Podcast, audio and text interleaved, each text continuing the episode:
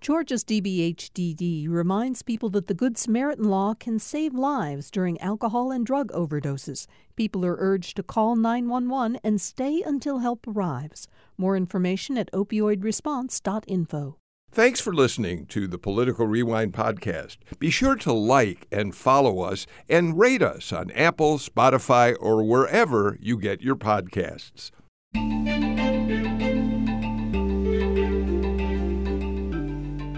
Welcome to the start of another brand new week here on Political Rewind. I'm Bill Nigut. We got a lot to talk about with our panel. So let's get right to introducing everybody and begin the conversation. It's Monday, which means my partner from the AJC is Patricia Murphy, a political reporter and columnist. You read her column, Political Insider, it's in the newspaper on Wednesdays and Sundays. Uh, she also oversees The Jolt, along with one of our other panelists, who I'll introduce in just a minute. But first, Patricia, thank you so much for being with us. How are you? Oh, I'm doing great. First of all, I'm so glad to get to be on with Tia because that hardly ever happens. And then, second yeah. of all, in our house, we have three days left of fourth grade for my twins. So we're wow. in the final stretch of fourth grade. Oh, congratulations! Are you sending? Are they off for to camp, or are you are taking them for a nice vacation?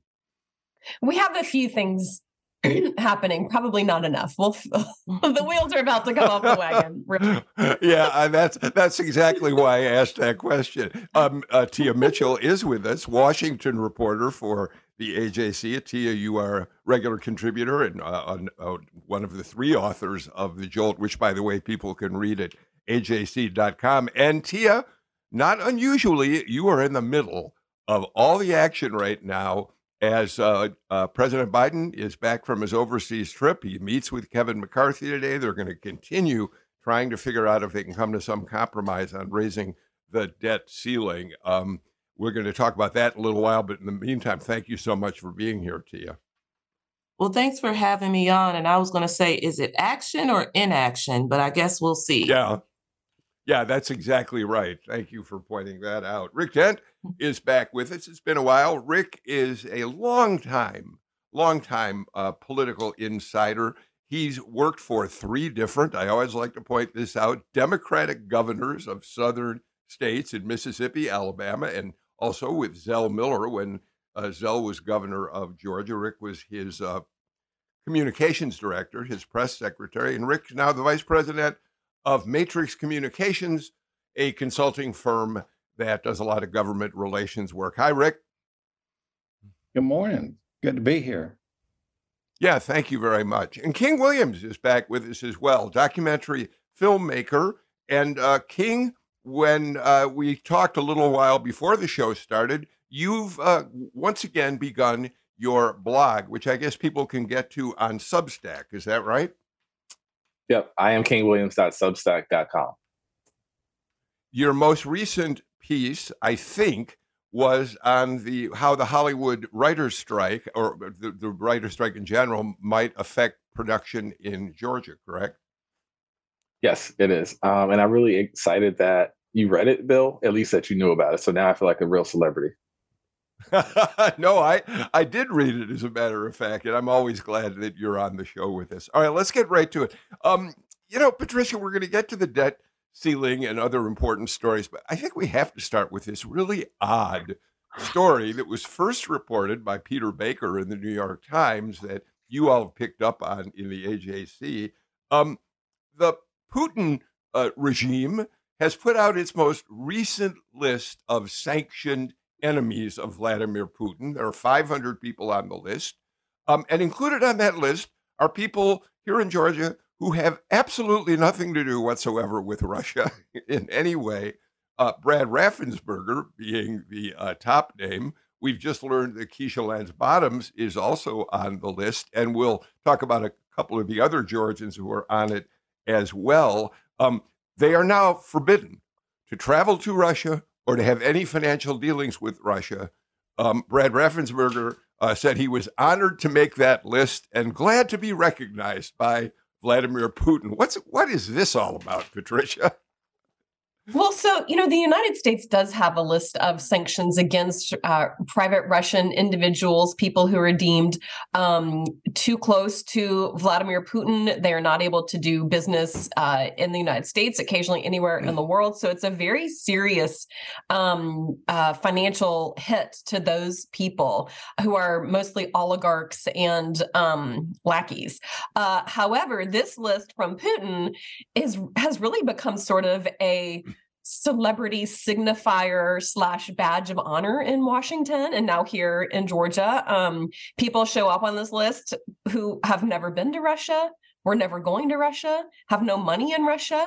Um, the one commonality, and it's a really tangential commonality when we get into these names, is that they have at one point or another been criticized by Donald Trump or not endorsed in their primary in some cases. And so um, Brad Raffensperger, uh, obviously huge enemy of Donald Trump's. Um, Keisha Lance Bottoms, we wrote about today, in the jolt um, she may seem sort of a less than obvious choice um, however when she was a white house advisor she did a lot of messaging on the brittney griner release from uh, a russian prison um, she also was extremely outspoken against donald trump as mayor of atlanta and once mm-hmm. said that uh, donald trump I'm sorry, did I say Putin? I meant to say Donald Trump. Um, once said that Donald Trump would eat his own children um, if he felt it prudent. So she uh, certainly earned her way onto that list as well.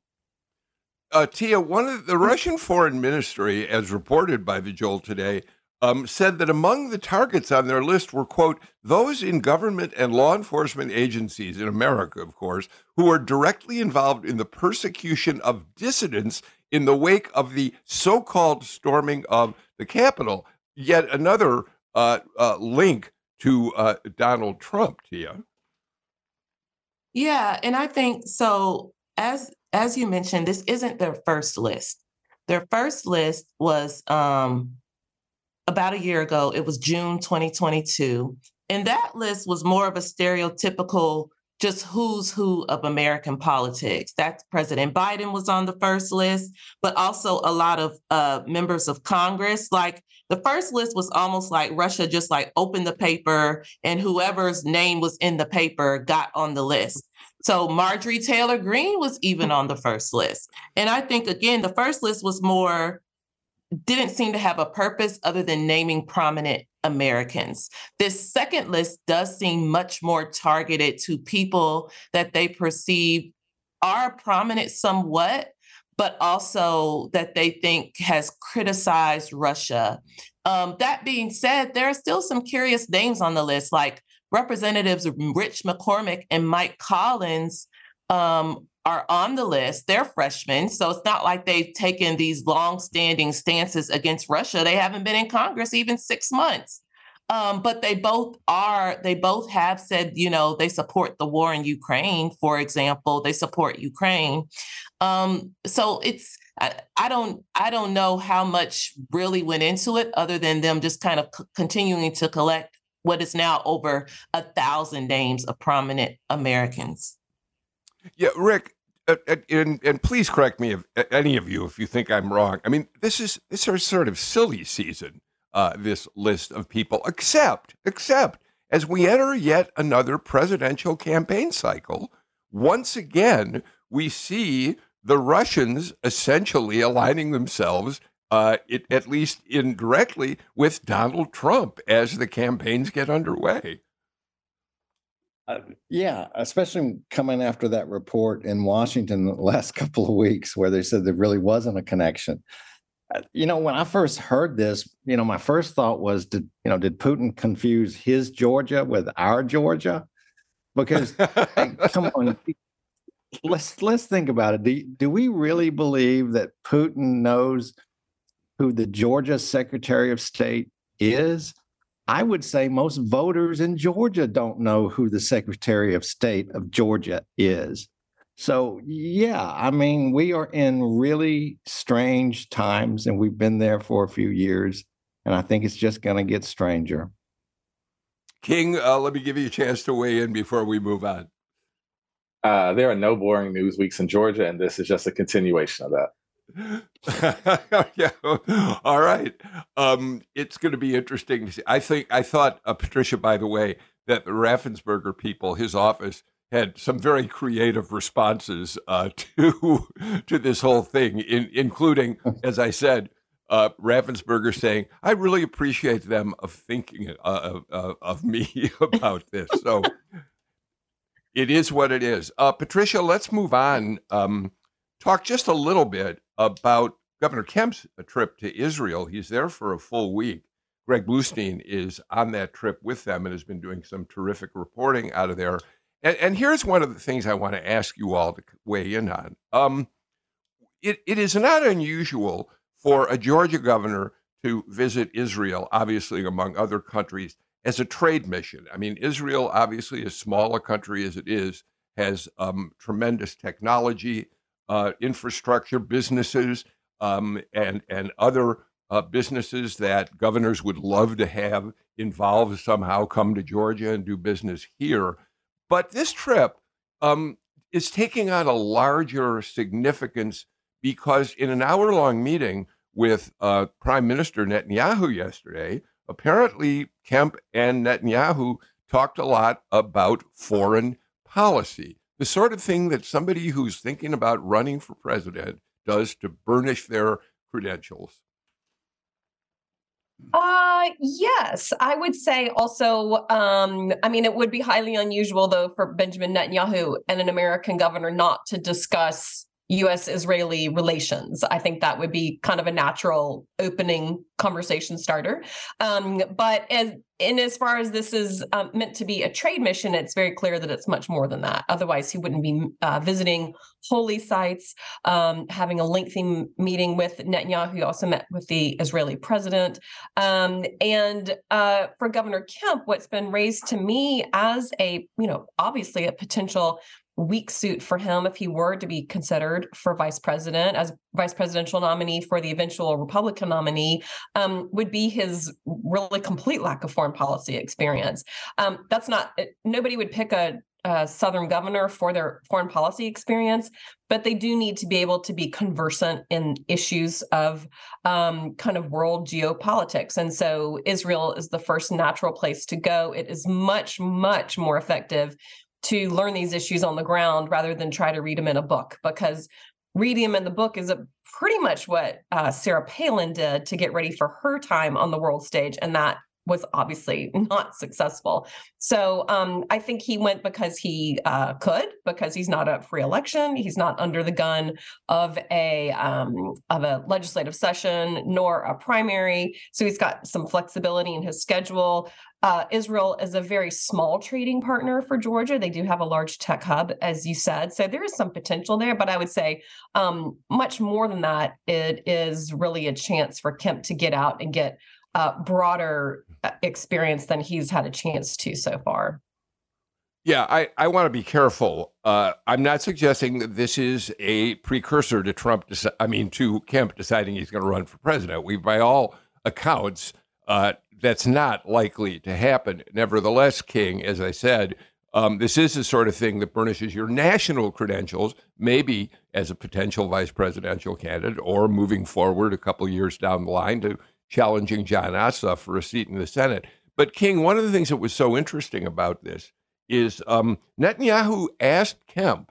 He had been briefed apparently on the fact that there was a bill uh, that would uh, combat anti Semitism in the Georgia legislature this past session. It passed the House, but it stalled in the Senate. And uh, Netanyahu uh, wanted to know from Kemp what was going on with that bill. Yeah, when it comes to that, I think it's going to be interesting now as Georgia politics becomes more nationalized.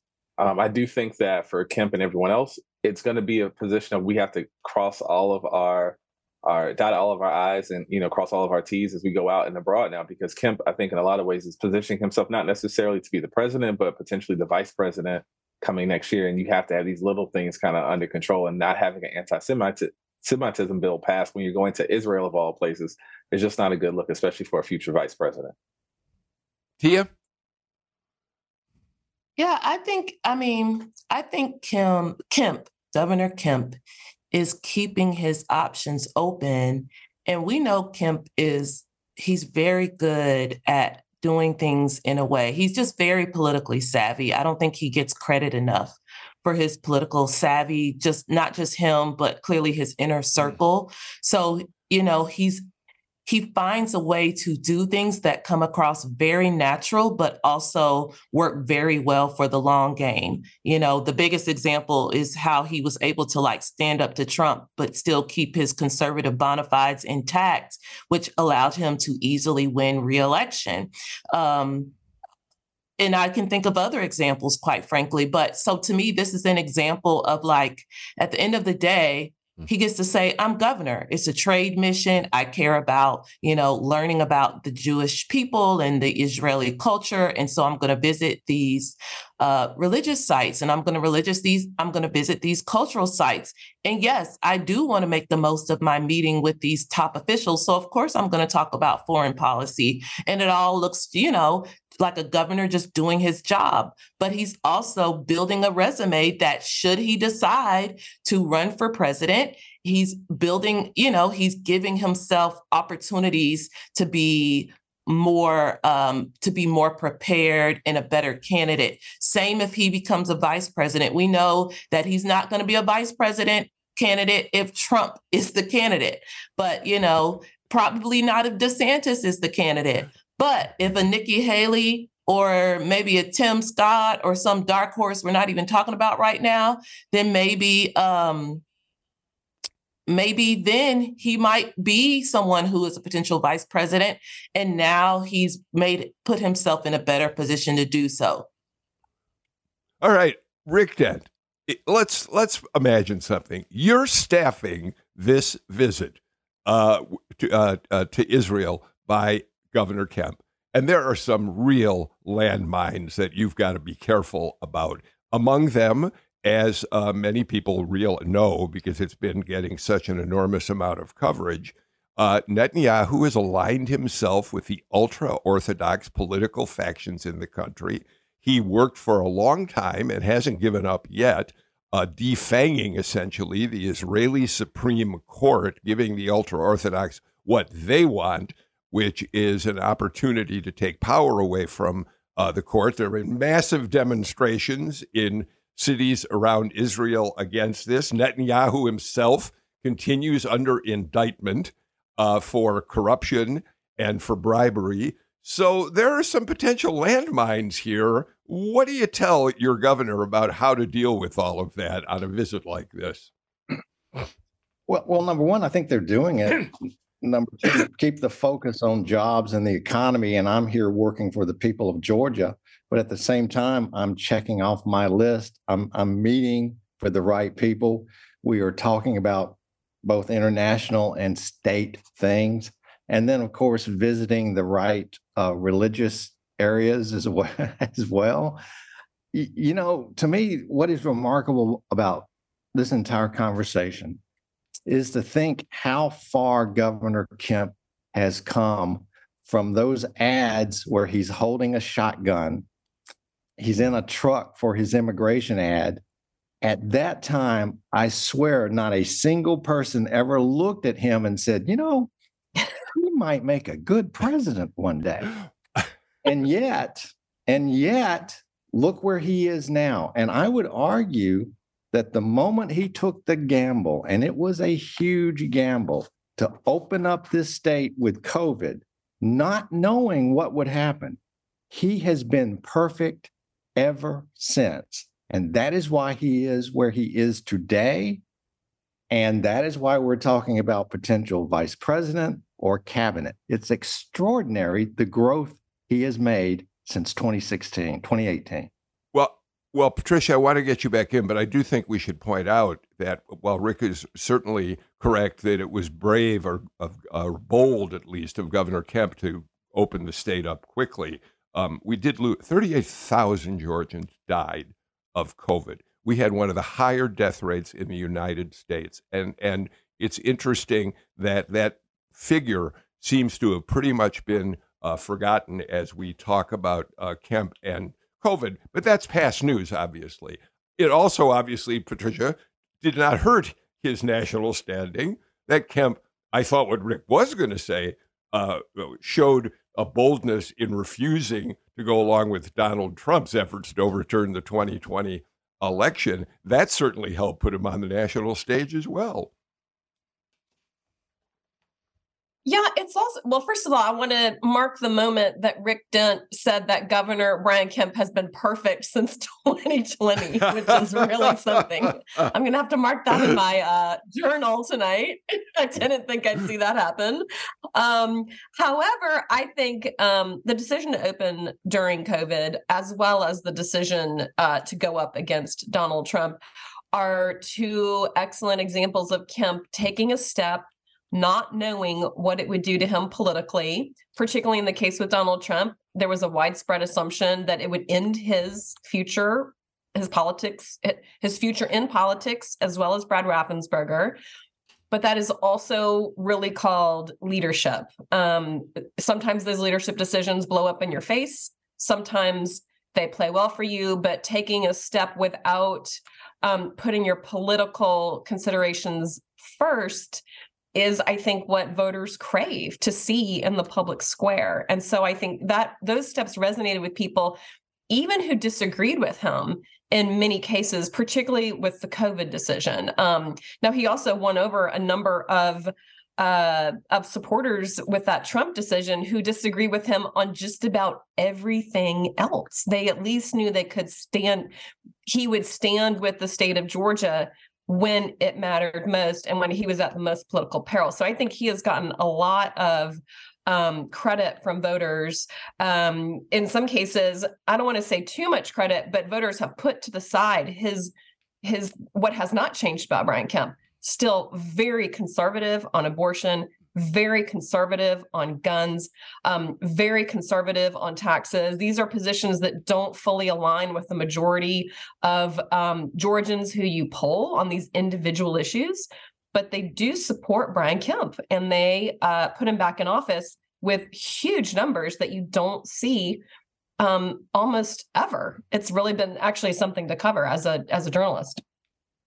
King, um, I, I, want to bring you into this conversation um, because, I, you know, Patricia just pointed it out. Rick, I think Rick Dent probably using just a little bit of hyperbole in saying that Kemp has been perfect since he made the COVID decision. Uh, but, but King, of course, what we continue to see with Brian Kemp is that despite how completely conservative his policies are, the six week abortion ban, you know, guns everywhere, all of this sort of thing.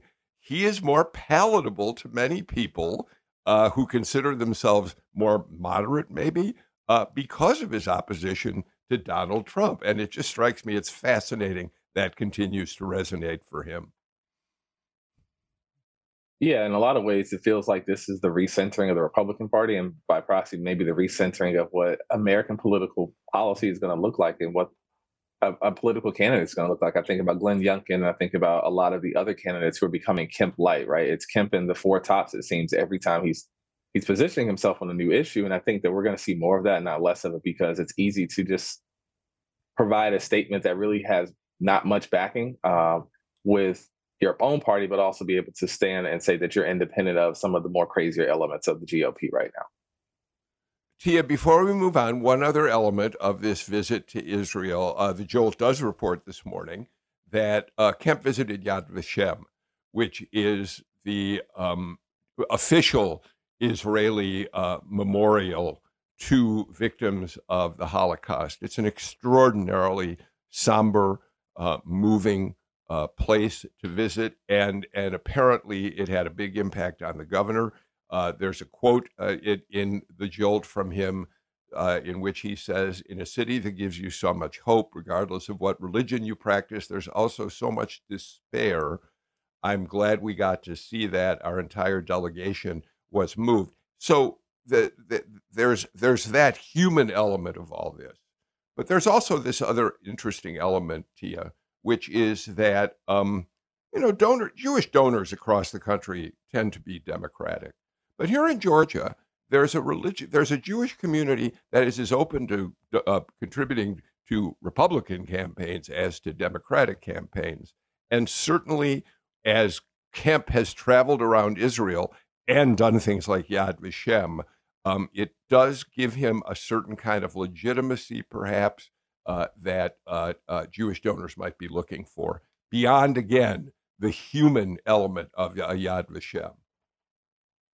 Yeah, I mean, I, I mean, to me, that just goes back to the point earlier. You're making it as well, Bill. Is that you know it can be both. It can be a governor being genuinely touched by this this site that honors those uh, killed in the Holocaust, but also knowing this helps him possibly with a segment of voters back in Georgia. Um, you know, like any good po- and I'm not, you know, I don't want us to think that like Kemp is the only politician that would be able to calculate the the the upsides of a foreign trip or the upsides of uh, of a trip like this you know? Like any any politician worth their salt figures out how things are going to play out and sometimes that makes them move forward sometimes it makes them decide it's not worth it um, but yeah i think there are there are political upsides to this trip his words, what he chooses to say about the trip, what pictures he chooses to post, all of that is just politics. Patricia, before we take a break, one last comment from you. Um, one quick note about who's paying for all of this. Uh, we asked the governor's yeah. office because the governor is traveling with the first lady and his three daughters. Um, and uh, the three members of the General Assembly are traveling with their spouses. And after the huge blowup about a uh, Kotel last winter that got a ton of criticism from us, we asked, well, who's paying for all this stuff? Um, the answer is that the state is paying for the governor and first lady to travel but the expenses of his daughters are covered by the governor privately. And then the spouses of the members, as well as the members, are all sent a bill at the end of the trip. The members are not having their travel paid for either. So um, they are all sent a bill at the end of the trip with how much they owe the state of Georgia, and it's theirs to pay on their own. All right. Um, thank you all for uh, starting us off on, on the right foot on today's show. We're going to take a break right now and come back with more on Political Rewind.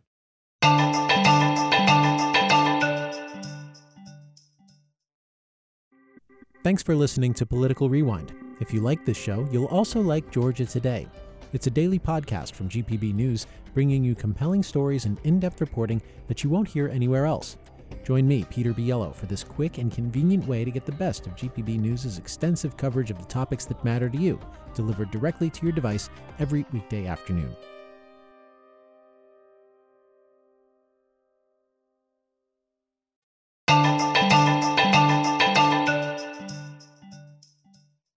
King Williams, Rick Dent, Patricia Murphy, Tia Mitchell join us for today's political rewind. Tia, you're up there in the middle of all of the concerns about the debt ceiling. The president is back from his overseas trip. As I mentioned at the top of the show, he has a meeting scheduled today with Speaker McCarthy. They apparently talked by telephone while the president was on Air Force One yesterday, coming back.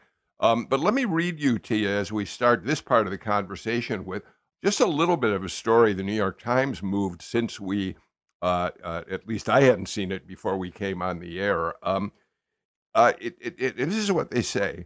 Even if a deal is struck before the last minute, the long uncertainty could drive up borrowing costs and further destabilize already shaky markets.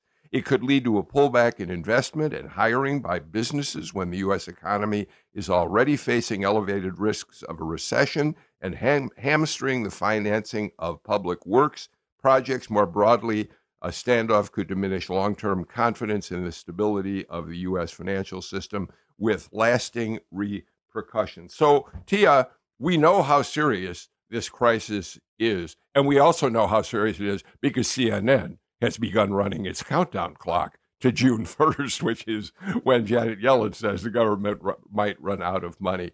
As as as crisis um, as this crisis looms, it still appears that the Republicans in the House and the, White House are far apart. Yes. So, um, you know, it's interesting to be here in Washington and read the coverage and talk to really smart journalists who've been around for, um, you know, the last one, if you will. And so the first thing is the June, there is no hard deadline, right? Because it depends, you know, just like when you hit your credit limit, it's not like your credit card says you will hit your credit limit on this day. It depends on how much you spend. And if you are able to spend less or you get some unexpected money that you can use, that affects, you know, your hmm. ability to pay down your debt. So June 1's not a hard deadline, but it's an estimate. Um, and I think for that reason, it's hard to really that's why the markets can start panicking early. Um, but that also means members of Congress think they can buy themselves some time because other estimates put the deadline a little bit eight later, like June 7th, June 8th. Um, mm-hmm. That being said, it does seem right now that both sides are far apart.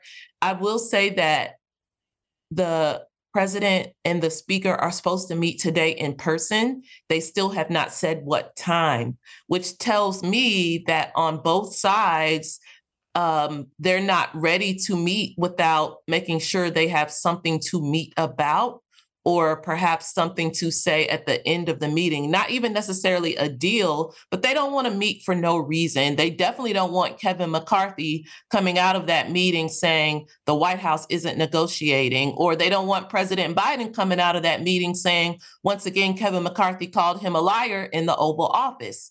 So, yes, they're supposed to meet today. We don't know when, but that also means behind the scenes, those talks are continuing. Rick, um, weigh in on this. I mean, one of the things we know that's happened here is that the Republicans in the House have loaded up the bill that they already passed at, as part of their negotiating uh, process, uh, which has um, very little to do with raising the debt ceiling. They've added an immigration uh, component to it. They've said that there must be a work requirement for um, people who are getting uh, uh, financial benefits from uh, the government. So, I mean, what we've got here now is a simple matter of raising the debt ceiling to accommodate money that has already been committed, uh, being um, overshadowed by a political agenda that especially the far right Republicans in the House want to advance. Is that a fair statement of what's happening here?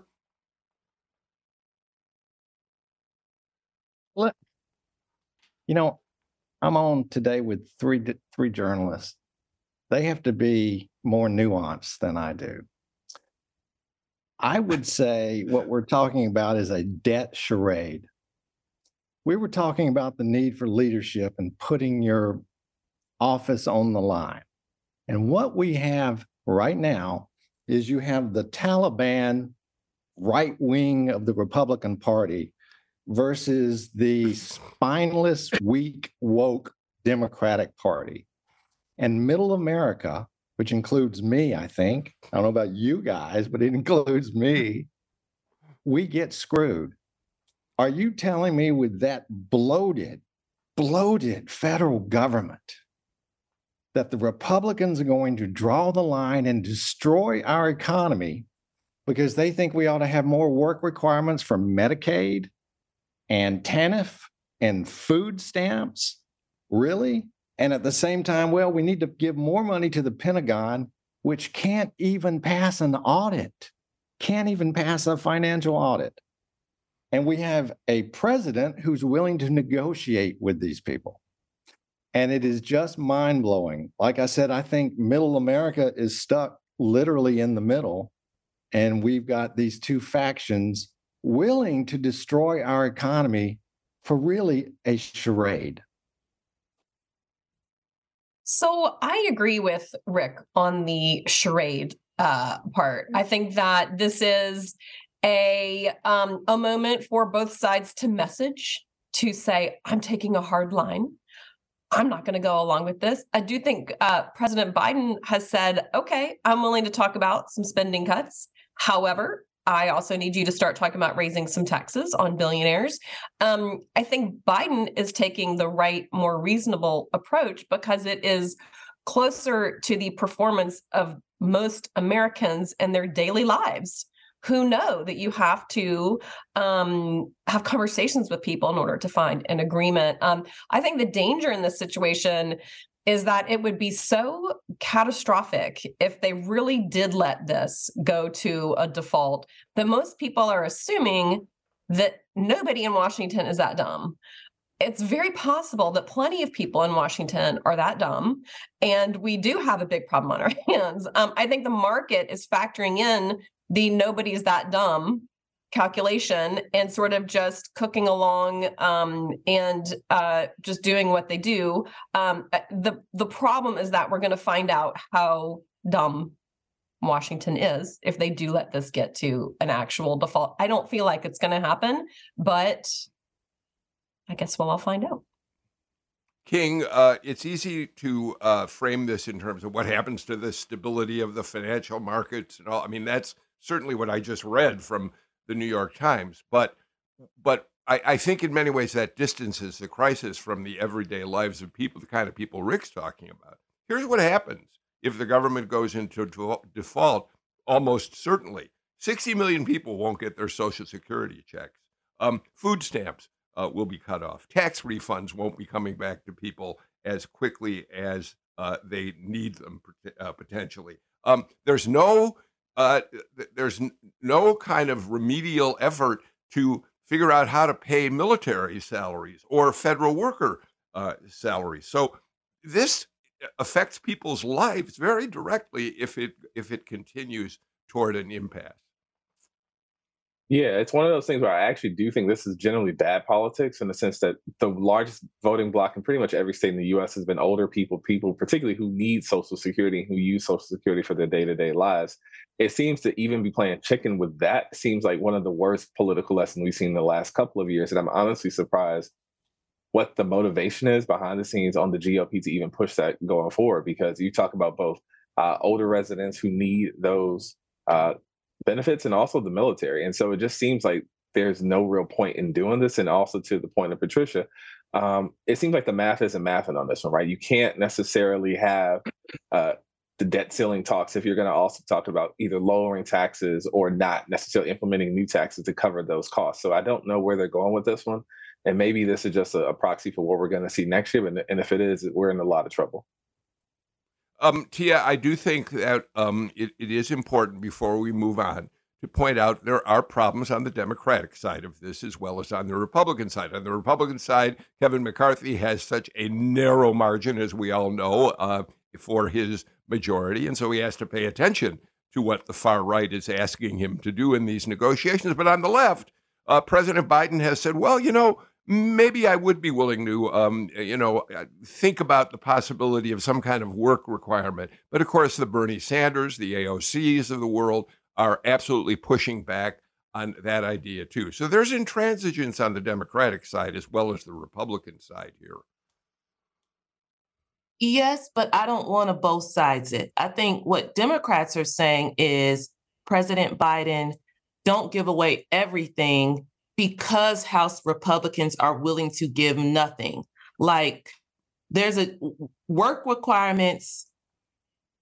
Democrats are saying work requirements should be off limits, but they're willing to do budget cuts. They're willing to do a lot permitting reform.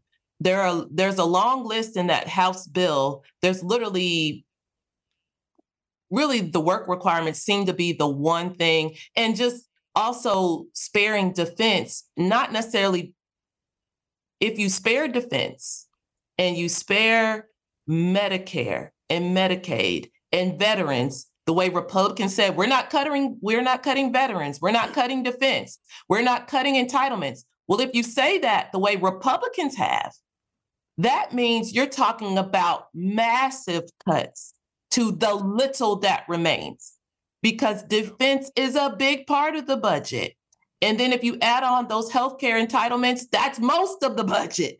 So yeah. I, yes, Democrats have tried to create a line in the sand, but that's because they're worried Biden is going to go too far because Republicans have been so rigid.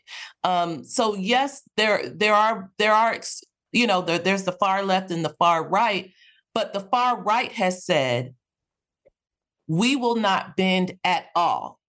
We we're not negotiating past what we passed. That is what we've heard from members on the far right. The far left has said feel free to negotiate, but let's draw a line somewhere. That's the difference. Rick and then Patricia finishes off on this subject. Look, you know, it was mentioned here and it's been in the coverage that the Biden strategy is about being the adult in the room, being even handed. And that's not President Biden's problem. And that's not the Democrats' problem. Biden's problem is he looks old and he looks weak. Democrats have always looked weak in the last 20, 30 years, probably since Bill Clinton. Republicans are always whipping them in Washington. And what they need is a president who will stand up for them. Now, a lot of people may hate Donald Trump, but 62 million Americans believe Donald Trump stands up for them. And what we're talking about right now is a president who is weak and who looks like he will give and give and give. And I don't think in the long run that helps President Biden. Some of his advisors believe that. But his problem, again, is being old and weak. And the reverse of that is strong and being a leader. Patricia finishes off. So, okay. So I think I could go way down that rabbit hole. I'm going to instead say what I was planning on saying. Quickly, we have a huge huge debt problem in this country a lot like many americans tia was talking about the credit card we have already commit we are 31 trillion dollars in debt and that is increasing exponentially that will eventually uh, servicing the debt will eventually be the largest portion of the federal budget if somebody doesn't do something. And uh, I think that's where leadership is particularly called for right now. That requires long term budgeting, compromise, kind of a holistic approach to taking this problem seriously. Um, that seems like a, it has been such a heavy lift over the last 20 years that nobody's done it. Um, that's our real problem. That's why they're fighting about this. This isn't really about the debt ceiling, it's about the debt, and they should address the underlying problem rather than uh, the credit card payment on it. All right. Um, thank you all for that. By the way, real quickly, Patricia, you're right. We're at a $31 trillion debt right now with more spending happening every day. And the borrowing cap right now is $31.3 trillion. So that's how close uh, we are to uh, a moment of potential default. All right, we're going to take a break. And by the way, I think Rick Dent uh, opens up a conversation that we'll have on this show on a future date. We're going to talk a lot about Republican candidates uh, for president in the days ahead because Ron DeSantis and Tim Scott are both announcing officially this week. But I think Rick Dent raises a really interesting conversation we should have about how happy Democrats are with uh, uh, Joe Biden as their nominee for another term. But that's for another day. We're going to come back with more on today's Political Rewind.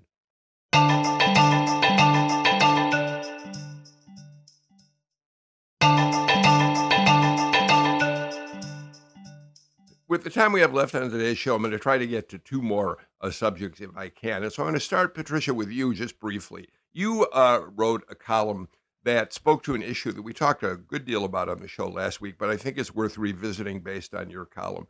And that's the notion that Brian Kemp, after signing the budget uh, last week, uh, told a number of agencies to, quote, disregard some 200 plus million dollars in spending.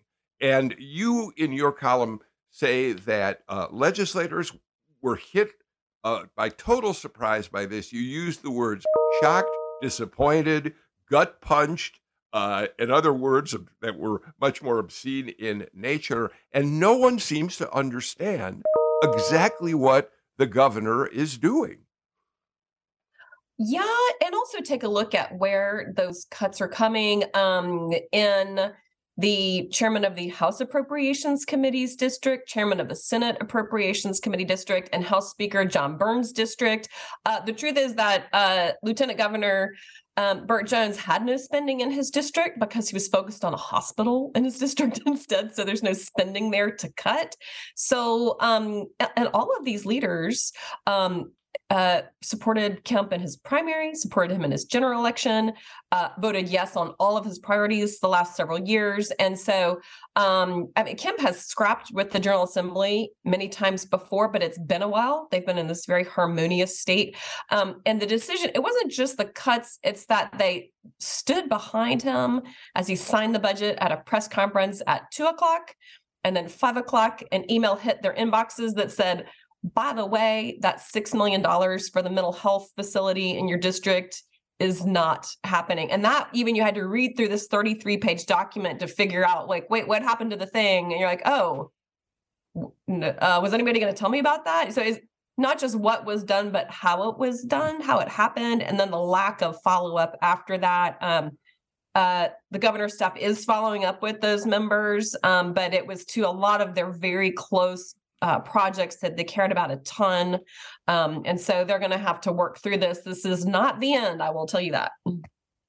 All right. I just want to keep that on the table because we're going to be pursuing this, see if we can find out more about it. It certainly feels like uh, Donald Trump, I mean, Donald Trump, I've said that twice now. Brian Kemp is feeling his oats and his power. Tia? Yeah, to me, I don't I don't have as much insight specifically into the the players like Patricia does. But on the outside looking in, to me, this is the executive of the state showing who's boss. And unfortunately, there's always going to be natural tension between the legislative and the executive branch, even when everyone's the same party, those in charge. And I think this was Kemp saying, hey, uh, General Assembly, I'm in charge and he's daring them to call a special session and try to override him. Uh, to me, that's what I read into it again from the outside looking in. And I think this is less about the specific projects, even though Kemp did say, you know, here's why I'm vetoing this, here's why I'm vetoing that to an extent with some of his decisions. He did have a veto message, but I think it's more of him because it, remember there were things that the general assembly did during the session that kemp did not like and he has no control over them for those that time but now he's saying hey teach you a lesson all right with our few minutes left and we'll pursue this in more depth uh, tomorrow uh, king uh, in in a short while uh, Senator Tim Scott of South Carolina, the one black Republican member of the United States Senate, will officially announce he's running for president of the United States. One of the things that I find fascinating about this is attending his official announcement will be the second ranking member of the Republicans in the Senate, and that's Senator John Thune, who's putting his support behind Tim Scott, which makes you wonder whether the firewall for Donald Trump may be starting to at least give a little bit. Uh, King, what do you think about the possibility that a John Thune has, I mean, that a Tim Scott has the potential to draw some uh, black voters who normally would be Democratic voters over to his side? Uh, I don't think that's the case at all. What I do think is for potential GOP supporters who are maybe concerned with Tim Scott's record, and then others who want to necessarily have the proxy of the GOP advancing on race related issues. It feels a lot to me uh, reminiscent of what happened in the Reagan administration, with a lot of Black people taking prominent positions, but not necessarily amounting to much. I would expect the same for Tim Scott, especially if Ron DeSantis' uh, campaign flames out. He could be the the first Black Republican president, and using a lot of optics to keep in would be GOP voters, especially those who are non-white. Rick, um, we know that Tim Scott is enormously popular among his colleagues in the Senate, partly because of his rather sunny disposition. And that's how he's running this campaign as the happy warrior, kind of taking us back to the days of Ronald Reagan. It's morning in America. The question is whether the Republican Party has room for an optimistic candidate for president. Well, I think the answer would be that CNN town hall meeting did you see that? And did you see Donald Trump? Absolutely not. In fact, when I was watching Donald Trump um, engage the way he did, I was thinking um, about the Rocky movie when Apollo Creed is trying to pick Rocky, and his um, his staff member gets gets real close and says, "Walk away, baby. Walk walk away." I, it, if you're thinking about taking on Donald Trump and taking on Donald Trump in a debate, it just seems to me like a suicide mission. Just a suicide mission. okay, mission. but we uh, we have very little time left, but Patricia and Tia, what first, Patricia, what do you make of the fact that John Thune is stepping up for Tim Scott today? Oh, I think John Thune just really genuinely likes Tim Scott and believes in him. And I would say nearly every Republican member of the Senate likes Tim Scott more than they like Donald Trump, but they fear Donald Trump and his voters more than they fear Tim Scott. And that is why John Thune is the only one there today. Yeah, Tia finishes yeah, and I think Tim, I think Tim Scott's a little bit safer to support as a Trump alternative. You know, DeSantis, if you support DeSantis, um, Trump is going to probably be angrier about that than a Tim Scott. He's attacked Tim Scott a little bit ahead of this announcement, but not in the way he's attacked DeSantis as the per- person who's polling second. But I do agree with Patricia. I think people really do, you know, think Tim Scott's a great senator and would make a great leader. I don't know if any of them in their heart of hearts think he will be the Republican nominee, but I think I think if at the least they're saying if he were the Republican nominee, I'm not. I think he would be a good one. All right. I think we have time for a very brief comment. Patricia, it has been conventional thinking that if too many Republicans get into the presidential field, it just accrues to the benefit of Donald Trump. It now looks like the field's growing every day. DeSantis announces later. Um, very quickly, is that a correct analysis? Yes, we've all seen this movie before. Okay, thank you. Out of time completely. Thank you for a great conversation, King Williams, Tia Mitchell, Rick Dent, and Patricia Murphy. Back with a brand new show again tomorrow. In the meantime, I'm Bill Nigut. Please take care, stay healthy, and be good to one another. Bye, everybody.